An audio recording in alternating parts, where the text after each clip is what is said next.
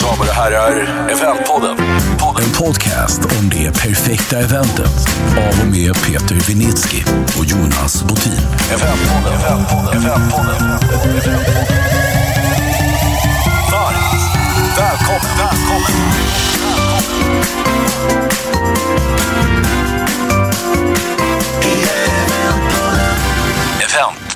Eventpodden, nytt avsnitt. Oh, Idag yeah. ska vi prata om eh, kanske lite Lena PH, kanske lite Danny Saucedo, kanske lite eh, Arvingar, Oj. artister, Du väljer eh, artistbokning. Ja. Någonstans ska jag börja och jag vet ju ditt schlagerhjärta. ja, det är sant i och för sig. Ja. Finns det någon känd akt i Sverige som du inte har bokat? Peter? Eh, det finns det garanterat. Det finns... Eh, jag vet att jag försökte boka Roxette för ett antal år sedan. Till en, en kund som var här som ville ha dem på sin eh, efterfest. Efter sin stora fest. 300 man var här och de ville ha Roxette på efterfesten. Och vi sa så här, ni får en miljon om ni kommer ner och kör några låtar. Nej, det var inte aktuellt. Det var inte nära? Nej, det var inte aktuellt. Nej, nej. Eh, har du någon favorit som den här rackaren gillar? Eh, Personlig då? Ja, Jag är så yrkesskadad så att det blir ju vad som funkar på ett, ett eh, företagsgig. Och alla de du, ja, Arvingarna i all sin prakt. Men så att Danny Saucedo är ju, det är ju en garanterad hit. Lena PH är skitbra. Det finns ju ett antal akter som, som alltid liksom levererar och alltid funkar. Sen finns det ju smalare akter som ofta funkar på rätt sammanhang, på rätt event. Och så finns det de som kan vara helt snett på det också. Till exempel, har du någon sån där som du... Nej, men jag har ju kört så här stenhårda hårdrocksband i vissa sammanhang som är klockrent. Men prova att slänga in det på fel event så hade ju folk gått därifrån naturligtvis. Och vi har kört så här eh, Darin med en pianist på en liten scen, lite melankoliskt. Ja, det är ju jättebra. Men inte i ett annat sammanhang kanske. Så att eh, det finns eh, otroligt mycket där ute. Och det är ju det enda, när man berättar att man jobbar med event så är det ju det enda folk tror att man gör, att man bokar artister. Det gör man ju inte, man gör ju otroligt mycket mer. Men det är ju en, en, eh, en del i det hela som många har en fascination över. Eh, Och vi gör ju inte det, vi bokar inte artister hela tiden, men vi har med oss en gäst. Just som det. gör det, som håller reda på alla artisterna, ser till att det blir rätt, bokar och håller ordning på oss. Välkommen Torbjörn. Tack så mycket. Tack för att jag fick inbjudan hit. Torbjörn Smedhag från Blixten och Company. Ja, Välkommen till oss. tack så mycket. Då, då ska vi prata så mycket artister vi bara kan under en stund. Och du är ju experten så att eh, du får leda oss rätt och, och såklart korrigera oss när vi kommer med påståenden som inte stämmer. Ja, Eh, jag tänkte börja med lite, lite korta fakta om dig så att vi vet vem vi har med oss i, i studion. jajamän. Eh, Torbjörn Smedhag, ålder, 48. bor Nytorget, eh, Södermalm. på Söder. Eh, familj Fru, tre barn eh, och en hund. Och en hund. Härligt. Eh, utbildning? Där har jag fyraårig teknisk på gymnasiet och sen så har jag gått eh, en helårsutbildning på IOM som var faktiskt till systemutvecklare men med marknadsföring, försäljning och så vidare i den utbildningen. Okej. Eh, Det var i Göteborg och sen många år senare så har jag en tillvända på IOM med projektledning. Okej. Okej. Spännande. Eh, eh, arbetsgivare innan Blixten? Innan Blixten så var jag på Talarforum under några år. Okej. Och då var det ju så att jag hade ju kontakt faktiskt med Blixten många gånger därifrån. Och eh, ja, Mm. steget var naturligt. Härligt. Har du några andra uppdrag? eh, Ideella styrelseuppdrag? Något sånt där? Nej, Nej. jag har valt Det- att fokusera på jobb och familj. Räcker gott. Ja. Språk? Hur är du språkmässigt? Engelska. Engelska. Och det är ju, jag läser mycket böcker på engelska och, och man får använda engelska ganska ofta i jobbet faktiskt också. Så att, eh, men, men eh, tyska, gymnasietyska, Mm. det är inte mycket med det. Peter. Peter bei Mittner Zeit von so dürfen gegen honom. Ja, ich bin du bist. Då ska vi se, vi hoppar till favoritapp hör jag direkt. Ja, just det. Där finns det några stycken. Men jag, eh, jag säger podcaster. För jag är en stor konsument av poddar. Jag tycker det är helt fantastiskt att man kan på väg till jobbet, på väg hem från jobbet, när man lagar mat. Man får nörda ner sig i smala ämnen som man tycker är intressant. Vilken är favoritpodden då? Förutom eventpodden såklart. vi Ja. nämner inte den då. Åh, oh, vänta, vem är det? Eh, får se, man hoppar ju fram och tillbaks mellan, det kan vara David Batras podd, jag lyssnar mycket på. Ehm, även eh, Framgångspodden, många intressanta intervjuer där. Ehm, Jag kan tipsa om Fördomspodden. Har du lyssnat på den? Nej, Fan, det är briljant. En snubbe som heter Emil som är på café som eh, intervjuar folk genom att endast ställa fördomar om dem och så får de besvara dem. Väldigt, väldigt bra. Väldigt, det, det avviker lite från framgångspodden kan vi säga. Men eh, bra på olika sätt. Ja, ja härligt. Då fick vi lite blandade tips där på appar, men, med, eller poddar. Eh, starkaste trenden inom artistbranschen får vi väl ta då? Vad skulle du Just säga? det. Och där finns det väl några olika trender som jag eh, ser. Men det, det, generellt ska jag säga att live-delen av branschen växer så det knakar.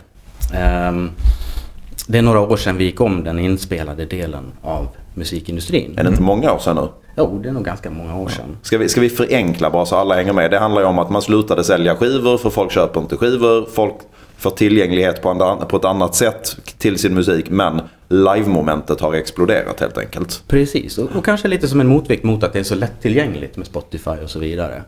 Så vill man också se sin artist. Och jag tror både utbudet men även efterfrågan har ökat starkt. Och det är ju en känsla i att kunna säga att jag var där. Mm, man såg. Härligt.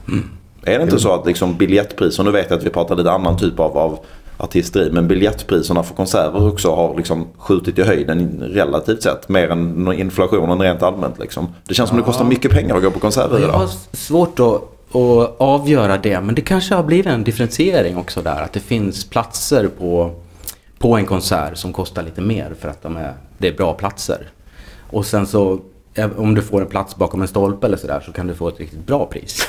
Så det, det, det, jag tror inte man gjorde den skillnaden kanske så mycket förr i tiden.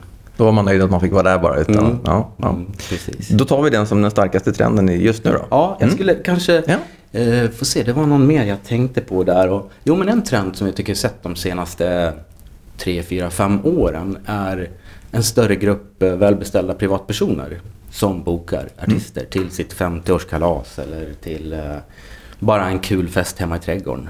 Jag läste faktiskt en artikel online igår att till eh, Eurovision i, i, eh, i Tel Aviv i sommar så är det en privat, en kanadens-Israel som har gått in och betalat 1,3 miljoner dollar för att Madonna kommer och är pausunderhållning. Det är Ja. rätt stabil privatbokning faktiskt ändå på något sätt. Ja, jag läste det där också.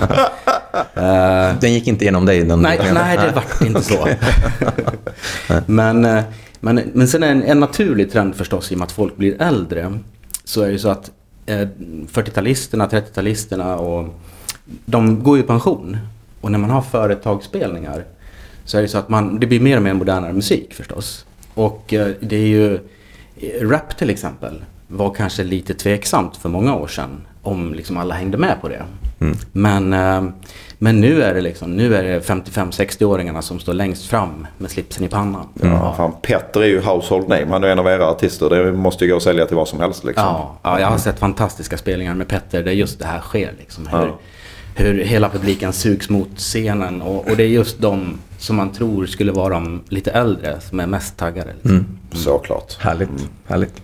Vi, vi tar ett litet kliv tillbaka och så, och så gör vi som vi brukar göra. Eh, ge oss den enklaste, enklaste beskrivningen. Blixten och Company för den oinvigde. Ja, och eh, det enklaste är att säga att vi är ett live-underhållningsföretag. Det är ganska brett, men man sätter det oss på kartan i alla fall. Och ehm, vi består av tre ben. Eh, och ett är egna produktioner. Där vi, där vi producerar föreställningar med, med artister då, som det kan vara Lisa Nilsson, Kvinnan som jag, som går på Rival nu. Den har sett. Har du sett den? Ja, bra. Det kan vara Art med Henrik Schyffert, Johan Rheborg och Per Andersson som också går på Rival. Ehm, Melodifestivalen är faktiskt en sån där vi tillsammans med Live Nation och eh, Sveriges Television producerar hela den, för, hela den turnén då, för det är ju många orter vi ska till. Just. Så ni gör egna produktioner, då köper man biljetter. Det är ett ben. Ja, Och nästa ben precis. är... Jag ska, jag ska bara säga ehm, något som är aktuellt just nu då är Mia Skäringers turné också. Just. Där hon, det vi gör tillsammans med Mikael Tillman. Den behöver du inte promota, den säljer sig själv. Ja, den inte det? Den är så sjukt utsåld. Ja, den har slagit massa rekord och så. Ja. Det är fantastiskt faktiskt. Ehm, vad tänkte jag på? Det är... ehm, nej, men, nej men sen är det, eh, det... Det andra benet då, det är ju agentverksamheten kan man säga. Vi är ju agenter för 80-90 av Sveriges största artister.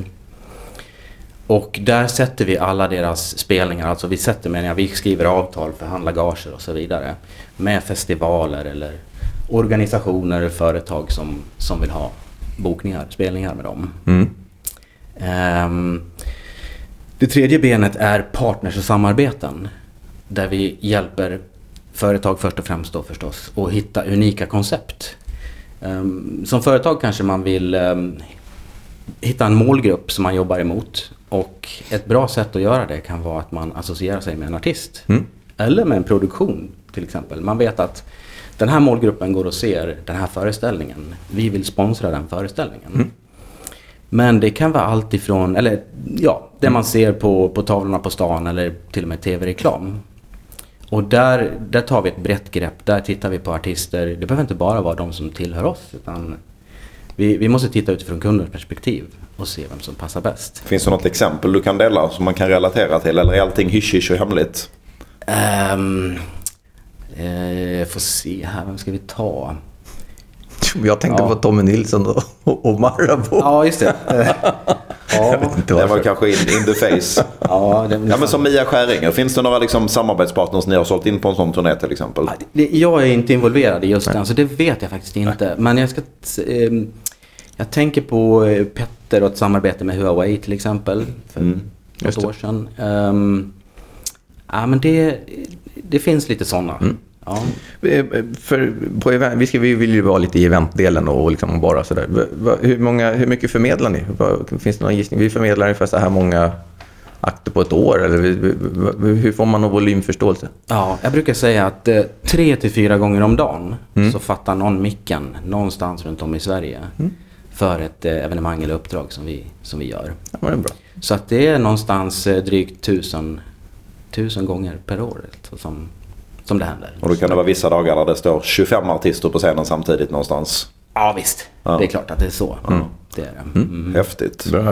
Och man jobbar inte bara med sina egna artister utan primärt gör ni det. Men ni kan gå in och boka artister av era, ska vi kalla dem konkurrenter eller samarbetspartners i, i Ja, branschen? ja, jag brukar säga samarbetspartners men, eller kollegor i branschen. Men visst, det kan man göra. Det, ibland så sätter man ihop ett paket av artister och man känner att här skulle det passa med, med den artisten. Och, och då, är det viktiga är ju att det ska bli bra i slutändan. Eh, så att man vill leverera det bästa. Och och din roll är helt enkelt att matcha kund med artist. Hitta rätt lösning för rätt tillfälle. Precis. Eh, många kommer ju till mig och eh, berättar vad de ska göra. Men man vet inte exakt vad ska vi ha för artist och vad, vad har man råd med. Lite så. Ehm, så då, då brukar vi prata och ta fram vad är det som ska göras, vilken känsla ska förmedlas och så vidare. Och eh, jag ger olika förslag. Och utifrån det så kan man hitta och välja rätt artist. Många kommer också och vet att vi vill ha just den här artisten. Vad kostar det? Mm. Är han ledig det här datumet? Mm. Så att min roll, eh, jag jobbar ju primärt då med de slutna evenemangen. Mm. Alltså inte de evenemangen där, vi, där det är en festival eller en konsert någonstans där, vi, där det ska annonseras i tidningar och affischeras och säljas biljetter. Utan jag är på den sidan alltså där vi bara jobbar med slutna evenemang. Just. En, en specifik målgrupp som får gå på det. Vad tycker du att man ska tänka på om man inte är, är, är byrå, eventbyrå som oss, som kanske har någon aning om hur vi ska göra? Om jag kommer som företagsköpare av artist. Ja, det, det där är en ganska lång utläggning egentligen. Men man behöver inte göra det så om det svårt. sticker lite. Precis. Alltså man kan eh, höra av er. Det är alltså mejla eller ring så börjar vi därifrån. Och eh, så hjälper jag. Det är en stor del av mitt jobb. Alltså att jag brukar säga att det är som att klä en julgran. Eh, man har ett evenemang som ska göras. Men man klär det i massa olika fakta. Och ehm, ett, vad ska jag säga? Ja, men det, det första är förstås som de flesta lyckas förmedla i alla fall. Det är ju datum, tid och plats. Men förvånansvärt ofta också så kan man få långa mejl men man har glömt skriva vilket datum det handlar om. Och det kan ju vara väldigt avgörande faktiskt.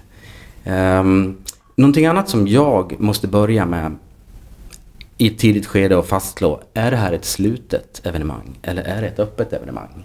För det gör faktiskt stor skillnad i slutändan för oss.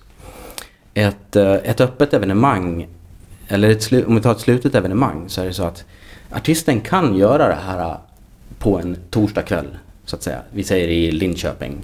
Samtidigt som man har en stor konsert, en offentlig konsert på lördagen i Linköping. För att det kanske är 250 personer på det här företaget som får gå och se det. Men om vi, om vi skulle boka in en konsert på torsdagen och det är någon annan arrangör där ute i landet som har bokat artisten på lördagen i samma ort. Så blir de lite ledsna om det kommer en till konsert samma vecka. Just. Så, att, eh, så det där är faktiskt viktigt att hålla koll på. Och ibland så är inte alla helt säkra på vad är ett öppet och vad är ett slutet evenemang. Vad är ett slutet evenemang då? Ett slutet evenemang är som sagt motsatsen då till, alltså man ska inte sälja biljetter. Det, det kan i och för sig vara att man säljer biljetter men till en specifik målgrupp. Man kan säga för, företagsevent som vi hårdrar det är ju nästan alltid slutna. Eller 99% av fallen är de ju slutna i alla fall. Exakt. Så att vi, vi kallar det för företagsevenemang Ja. eller slutna gig. Det, det är samma sak i stort sett. Och vad, vilka, vilka artister som jag känner till ingår, ingår hos er? Vilka är de kändaste namnen? Eh, Petter som vi kanske nämnde här och eh, Lena Philipsson, Orup, Petra Marklund, eh, Sardon Feiner, Mariette, Erik Sade. Ja, ni hör, jag kan sitta och Ja. rabbla upp ganska många namn här. Och, och, och vad är det ni hjälper dem med lite mer exakt? Vad är det ni, vad, är det ni har för tjänster till dem så att säga? Ehm, vi knyter ju ihop publik och artist i en livemiljö. Ehm, och samtidigt kan vi hjälpa dem att skapa bra samarbeten med bolag i olika former.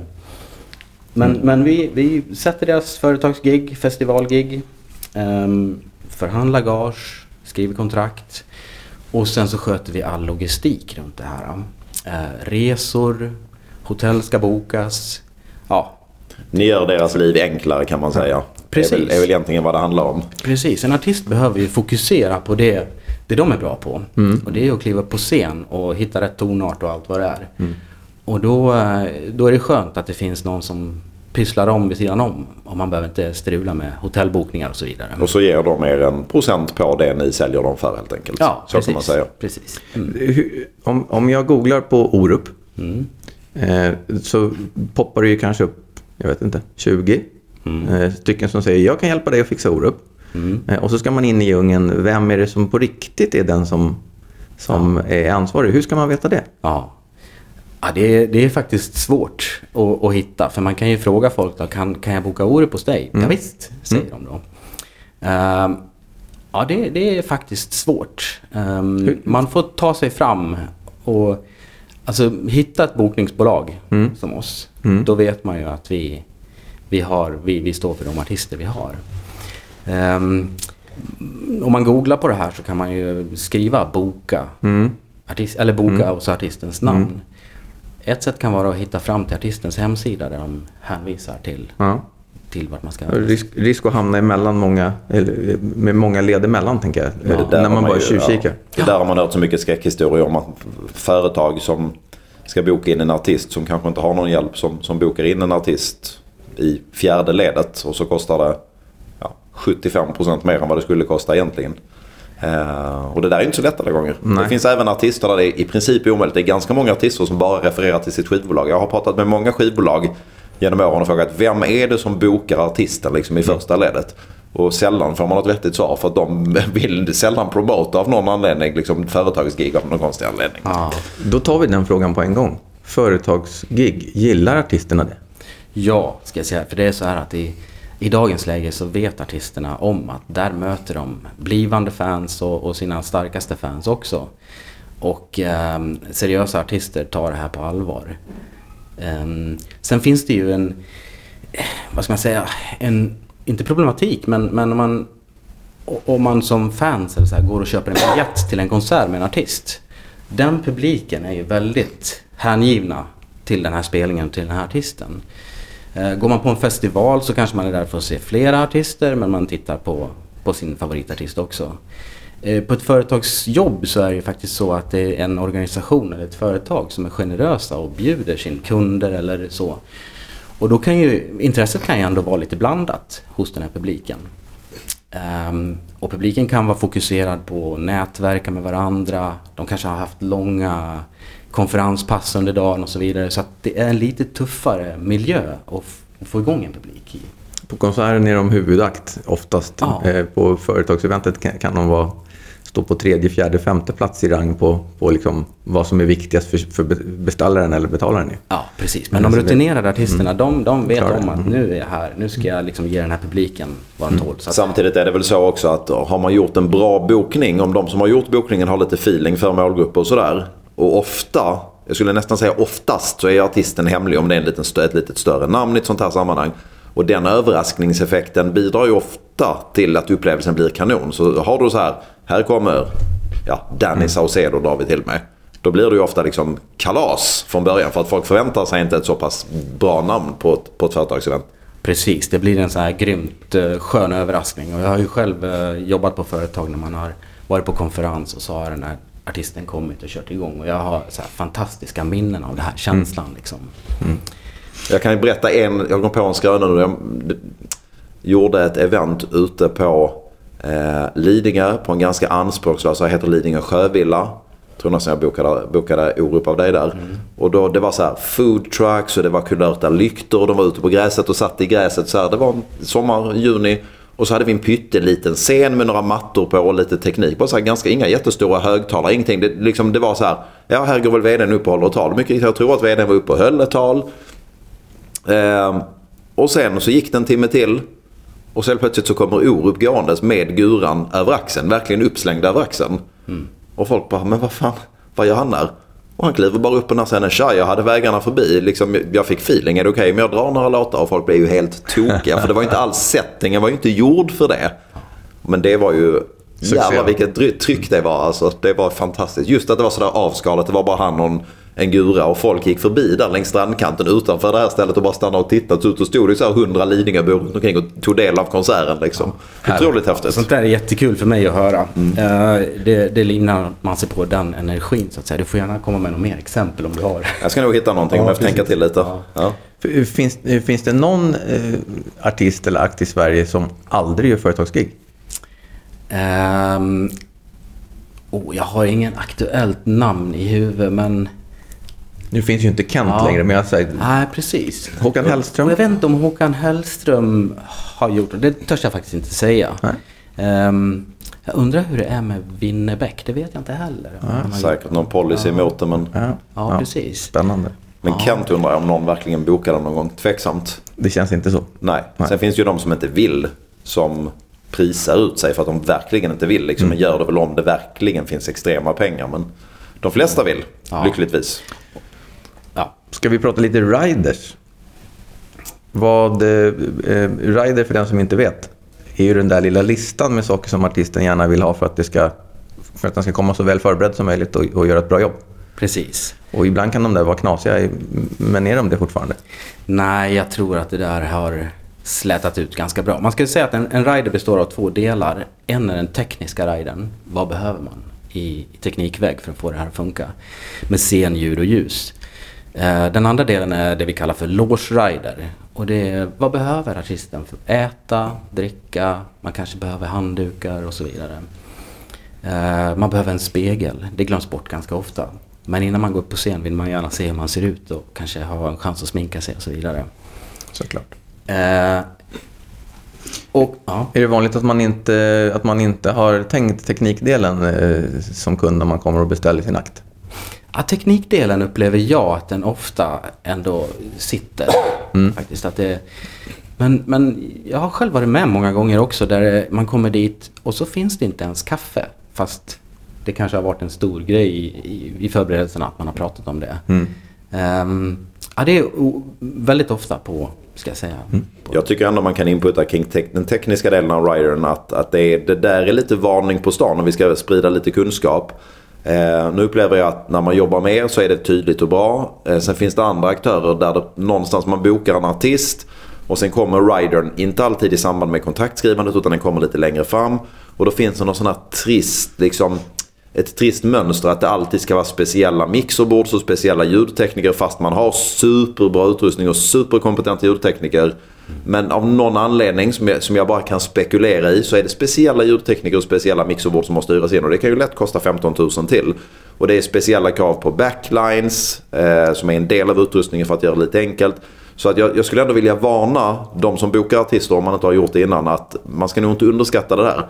Betalar man 200 000 för en artist så kan det lätt vara tillkommande kostnader på 50 000 även om du tycker att du har all teknik du behöver på plats. För det har ju stället sagt. Så att det, det, det, det mappar in lite på teknikavsnittet som vi hade för länge sedan. Men lite varning ändå. Jag tycker inte det är så enkelt som den, att den tekniska raiden alltid funkar. Nej, nej, precis. Och det finns ju en, vad ska jag säga, inget, ingen spelning är den andra lik. Ibland är det 70 personer i ett lite, en liten lokal och ibland är det 6000 pers. Så att det, det kan skilja sig så väldigt mycket. Eh, och, där är det så att i våran värld så blir det lite, eller så jag ska säga så här, våra projektledare sköter ju det här. Alltså artistens projektledare sköter det här med riden och skickar den till er. Eh, Och många gånger så sitter ju de i andra mer akuta saker och därför kan det här med riden komma lite senare. Att man, ja men jag tar det sen. Och så skickar man den. Eh, Och, och den behöver ju anpassas många gånger också utefter förutsättningarna på just den här spelningen. Då tycker jag också att man kan säga att det finns ju ganska många bokningsbolag. Några, ett fåtal större och ganska många mindre. Och det är rätt stor skillnad när man bokar vem man bokar genom. Det tror jag att man kan också bjuda på det tipset. Att det är inte alltid så enkelt. Jag kan ju säga att vi väljer ju själva när vi bokar artister aktivt bort vissa bokningsbolag. När det går. För att vi har tråkiga erfarenheter. Inte Blixten då där vi tycker att det funkar jättebra. Men, men det är nog viktigt som köpare att man också funderar på var ligger den här artisten. Sitter man och väljer mellan två artister så skulle jag ju tipsa om att fundera också på vem det är som bokar den här artisten. Eh, för att det ska ju vara så att ni som artistbokare, ni ska ju hjälpa artisten men ni ska ju också hjälpa kunden. Och ibland kan man uppleva att vissa av dina kollegor som du kallar dem kanske bara hjälper artisten vilket ju är otroligt konstigt i mina ögon. För man borde ju vara lika mån om kunden för utan kund, inga gig. Exakt. Nej, men det känns väl naturligt. Ja, kan man tycka. Eh, och, och när vi är inne på det här med tekniken så vi, vi pratar ju om ett gage till artisten. Men man ska ju vara medveten då som kanske ovan bokare att, att jag brukar lägga på att det kan tillkomma upp till fyra saker. Och det är ju moms först och främst. Det är oftast inga problem med företag men ibland om det är en privatperson så bara oj. Och vissa det, banker som inte får, ja och så vidare. Ehm, där kan det bli att man, oj just det, det är ju 25% moms också. Ehm, men, men den brukar inte vara så stort problem med. Men, men resor, hotell och tekniken. Och jag har varit med om tillfällen också förstås där man har bokat en artist. Man har, eller i alla fall kommit fram till att jag har skickat kontrakt och allting ska vara klart. Och sen bara, ja just det, jaha, och tekniken. Nej men vi har ju inte någon mer budget. För Nej, men det är ju ändå kul med så här a cappella-sång. Ja, ja. Ja, ja, Eh, man kan ju också påtala där när det gäller där med resor och så att det finns ju också en tendens att vissa artister kommer i ganska stora följen. Medan vissa kommer själv och kanske med en eh, turnéledare eller någonting. Men, men det är ju inte alls ovanligt, det ska man ju också veta, att bokar man en artist då kan det mycket väl vara så att ja, vi kommer tio pers. Vissa reser på det sättet och vissa jobbar på det sättet. Det är en, en spaning som man kan tipsa om kanske. Ytterligare Ja. tips. Mm. Och det är just någonting som, eh, vi kanske kommer tillbaka till det i och för sig, men eh, eh, när, man, när man bokar så är det inte... Man måste komma fram till ett läge där liksom man har kollat med chefen. Har vi budget för det här? Får jag boka det här?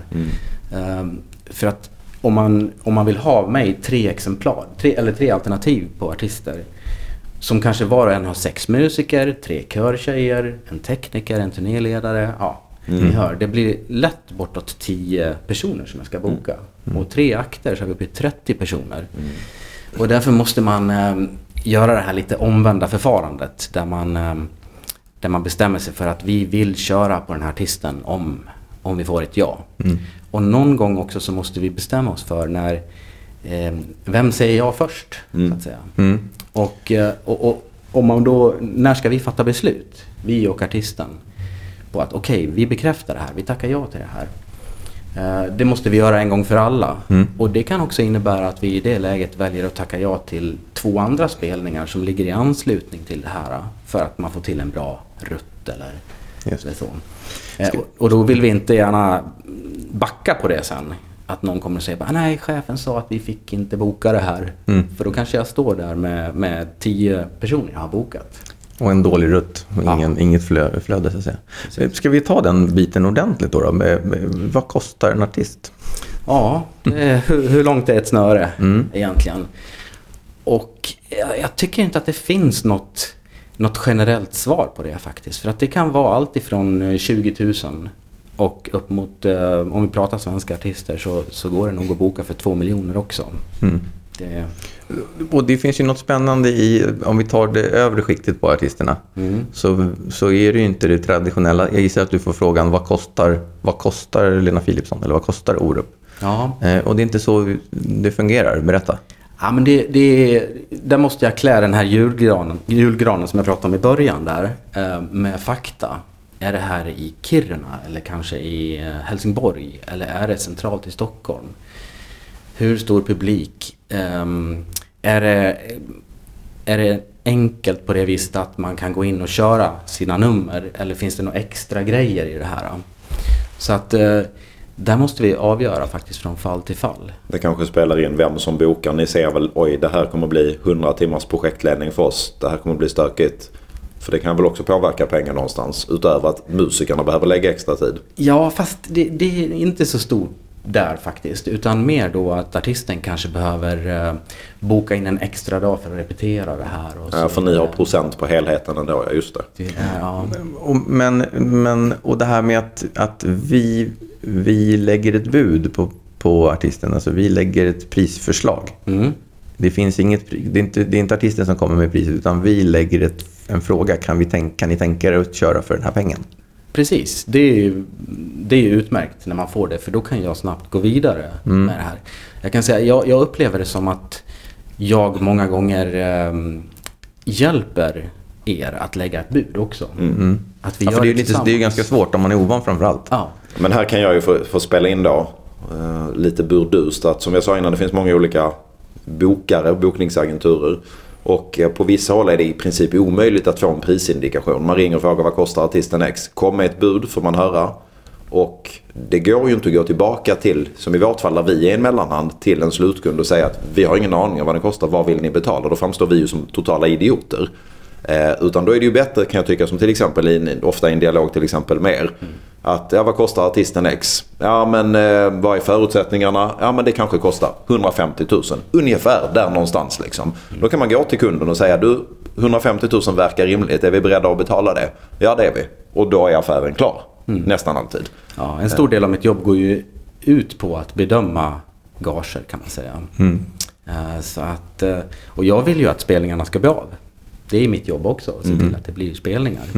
Men man kan, kan man, man kan väl säga då, du, du frågade vad kostar en artist. Jag tycker ändå nu ska vi bjuda på kunskap. Ja. Eh, vill man ha liksom namnkunniga artister. Vi pratar liksom, jag ska inte, jag ska inte avslöja någons prislista men liksom de större namnen från Så mycket bättre. De stora, de som har vunnit eh, Mello här hemma och så vidare.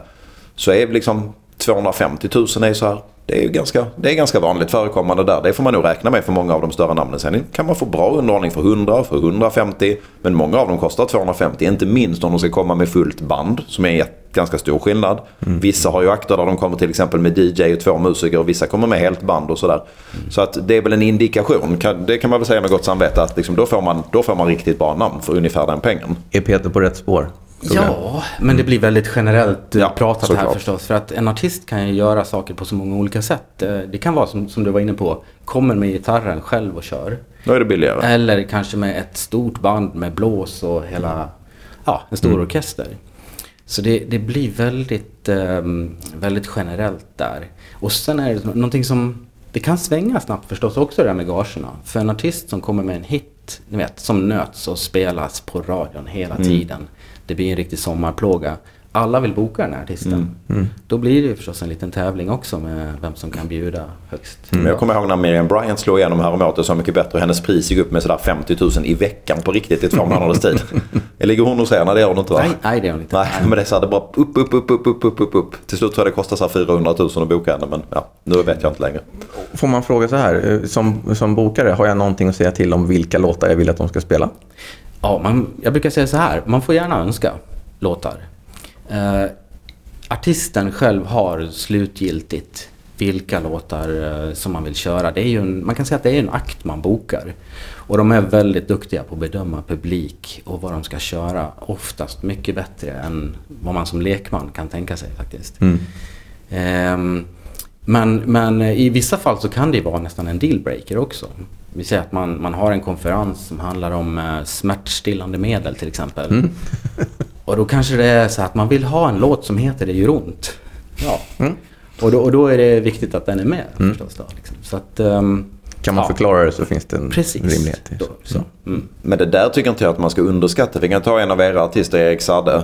Som ju har liksom slog igenom först med ra- radiovänlig listmusik med Manboy och allt vad det var. Jag skulle ju tro spontant om man bokar honom idag att han inte är så sugen på att göra Manboy längre. Eller inte, inte i originalformat i alla fall. Eller? Ja, men när det gäller företagsspelningar så är det lite generellt så att man, man kör ju sina, sina gamla hits. Det, det är de beredda på. Så att, eh, Men det kan vara bra att klira det innan ändå. Jag Ja. tror inte riktigt att alla gör det. Jag vet att alla inte gör det men han kanske gör det. Ska ja, säga. precis. Nej, men det, det kan vara bra om- man har sådana önskemål så ska man säga det förstås. Eh, Torbjörn, får jag ställa en fråga kring, kring vilken fakta du behöver eh, för att kunna komma igång med, din, med, ditt, eh, med ditt jobb så att säga? Ja, precis. Det är de här vanliga då förstås som de flesta får med som jag sa förut. Datum, tid och plats är ju, det är viktigt att hänga upp ja, resten på de spikarna så att säga. Men jag behöver bygga mig en bild av vad det här är för spelning. Och därför så vill jag gärna veta hur stor publik räknar vi med? För det är skillnad i känsla om det är 75 personer eller om det är 1200 pers kanske. Eh, Kommer den här publiken att stå eller sitta? Kommer de att äta middag samtidigt och så vidare? Allt för att artisten ska också få, få en bild av det här sen. För att, ehm, ehm, ja så brukar jag, jag brukar verkligen poängtera den här frågan också. Är det en öppen eller en sluten spelning? För det måste vi ha klart för oss innan vi sätter igång. Eh, och, och även hur man ska bjuda in sina gäster. Ibland är det så att man vill gå ut, man vill lägga upp det på en hemsida för ett evenemang som alla ska kunna anmäla sig på och så vidare. Men, men där vill vi veta om man ska ut på Facebook eller, alltså, eller ja, och så vidare. Ehm, för det här, det här behöver jag sen för att presentera för artisten när det är dags för att fatta ett beslut. Om vi vill göra det eller inte. Så att de snabbt kan, för annars så får jag bolla tillbaks. Det blir mycket fram och tillbaks då och ställa frågor hit och dit. Men Just har man ett paket med, med fakta så blir det lätt för artist att fatta beslut sen. Då har vi vårt tips där att följ de här enkla råden och se till att ha med det när ni ska boka artist. Eventpodden. Vi brukar alltid ta en liten blooper sådär när någonting går eh, och tokigt och så. Och då tänker jag att du är, ju lite försiktig och vill inte hänga ut någon artist och sådär. Eh, men eh, ge oss något smarrigt som vi kan liksom jobba alltså med. det, när jag tänkte på det här så tänkte jag visst, det borde väl vara ganska mycket grejer egentligen. Vi skrattar väl gott åt små bloopers som händer, men samtidigt stod det helt stilla. Men, men jag kommer ihåg, nu var det ganska många år sedan, jag tror till och med det var 2013. Vi gjorde ett evenemang och ehm, det var nog en fredagkväll tror jag. Och jag får ett samtal på kvällen där från Peter. I know where you're going. Nu vet jag vad vi pratar om. Det var väldigt eh, hög ljudvolym bakom dig och jag tror din röst hade spruckit lite grann Mm. också. Så att, eh, kommer du ihåg det? Det var, det var fredag, det var nämligen fredag den 13. Just det, just Jag vet precis vilket gig vi pratar om. Ja. Ja. Jag berättar du? Eller jag berättar om du vill. Ja, ja eh, precis. Du kan väl fylla Vi hade så trevligt Torbjörn och så Ja. drar du upp detta. Ja. precis. precis. Ja, men det, det är ett fantastiskt exempel tycker jag. För att lärdomen där kan vi gå in på lite grann. Det är ju hur viktigt det är med små detaljer och fakta. Och att man verkligen säkerställer att alla har förstått och att alla har sagt ja eller nej till olika saker. Och vad var det som hände? Eh, det som hände var att eh, vi bokade en stor svensk artist med band. Eh, och då frågade Peter så här, kan bandet ställa upp på en liten charad eller spela lite teater? Eh, och ehm, ja, det tog ett tag att få svar på det här. Och så frågade du, du jag kommer ihåg ordagrant att du sa så här, men kan de göra det eller, eller, eller så får de skita i det. Och jag förde vi- vidare det där precis ordagrant så. Och de uppfattade det lite så här som att, ah, nej det skiter vi i. Fast det gick aldrig tillbaks. Och, och felet jag gjorde här var att missa att säkerställa. Och det, det, sånt kan ju hända liksom med all stress. Man har så mycket att göra hela tiden. Ehm, så när, det, när kvällen kommer så har, eh, om jag minns rätt Peter, du får rätta mig här då, men jag tror att ni hade klistrat upp eller tejpat upp eh, 300 ficklampor under stolarna på publiken. Alltså det var ju så här, vi skulle ju fejka ett strömavbrott. Hela den här middagen gick ju i fredag den 13 tappning. Det var ett företag som ett stort fastighetsbolag som hade haft en liksom jäkligt bra konferens, pratat mycket hållbarhet på dagen. Och på kvällen skulle vi då fejka fredagen den 13. Så det hände allt möjligt. Det var servitörer som snubblade och slog sig. Och vi hade fejkat allt. Och så skulle vi då fejka ett stort strömavbrott. Precis när bandet gick på. Och bandet skulle då säga fasen där gick strömmen. Det kunde man ju räkna med. Men tur då att vi har varit förutseende här och liksom satt ficklampor under era stolar. Kan ni ta fram era ficklampor och vifta med dem? Det låter som Peter-arrangemang. Ja, men då, det, var ju, det var ju briljant Ja, ja. planerat. Och du vill inte berätta vad artisten var. Men nu berättar jag att det var Petra Marklund. Och sen skulle hon komma upp och göra en låt på det här då liksom. Och det var egentligen en pytteliten detalj. Men när vi kommer in där och kör det här soundchecket och vi har klistrat ficklampor i flera timmar. så kommer det här bandet och bara va? Vi det ställer inte vi upp. Det där känner inte vi. Sånt måste ni klira i förväg. Jag bara, men det här är klirat. Jag, jag skyller ifrån mig här nu Torbjörn, men det där var liksom 100% klart.